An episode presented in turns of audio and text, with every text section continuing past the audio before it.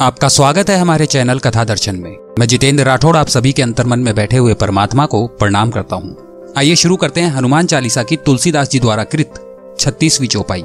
संकट कटे मिटे सब पीरा जो सुमरे हनुमंत बलबीरा। हे वीर हनुमान जी, जो आपका स्मरण करता है, उसके सब संकट कट जाते हैं और सब पीड़ा मिट जाती है। तुलसीदास जी लिखते हैं कि हनुमान जी के स्मरण से संकट कट जाते हैं। प्रभु का स्मरण, ये जितना होगा उतना जीवन उन्नत बनेगा। प्रभु के स्मरण में एक स्वार्थी स्मरण है और दूसरा मधुर स्मरण है। संकट के समय, दुख के समय यदि भगवान याद आए तो कदाचित वह स्वार्थी स्मरण होगा। परंतु वह भी छोटा नहीं है। भूख लगती है तब बालक को माँ की याद आती है। वैसे आपत्ति में भगवान, मैं आपका स्मरण करता हूँ। भगवान आपको इस दुख से तो निकाल देंगे, परंतु आपको एक बात हमेशा याद रखनी चाहिए। चाहे दुख हो या सुख, दोनों ही प्रसंगों में भगवान का स्मरण होना चाहिए। तहखाने में बैठकर यदि बुरी बात की तो भी जगत पिता भगवान उसको जानते हैं। उसका न्याय देने वाले भगवान हैं। इसी प्रकार सज्जन बनकर आचरण करते हैं तो उसका भी फल मिलता है, ऐसा विश्वास होना चाहिए। सत्यमेव जयते, इस पर हमारा अटूट विश्वास होना चाहिए। खराब, बुरा काम करते समय भगवान को याद रखकर करो और अच्छा काम भगवान को साक्षी रखकर करो। कारण, दुनिया तो भूल जाने वाली है। एक आधा दिन समाज में हमने अच्छा काम किया तो एक आधा लोग हार पहनाएँगे और दूसरे दिन भूल जाएँगे। लोगों की स्मरण शक्ति बहुत कम होती है। परंतु यदि आप भगवान को साक्षी मानकर अच्छे काम करेंगे, दूसरों की सेवा करेंगे तो विश्वास रखिए आपके सारे दुख स्वयं भगवान हर लेंगे। आने वाले दुखों का वह नाश नहीं कर सकते, क्योंकि यह आपके कर्म का फल है। परंतु वह उन दुखों को कम अवश्य कर देंगे। एक ब्राह्मण दंपति के कोई संतान न हुई थी, जिसके कारण पति पत्नी दुखी थे। वह ब्राह्मण हनुमान जी की पूजा हेतु वन में चला गया।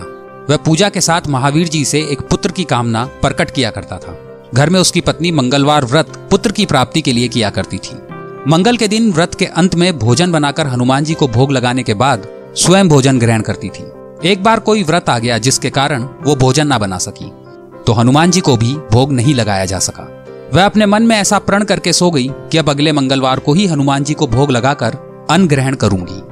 वह भूखी प्यासी छह दिन तक रही। मंगलवार के दिन तो उसे मूर्छा आ गई।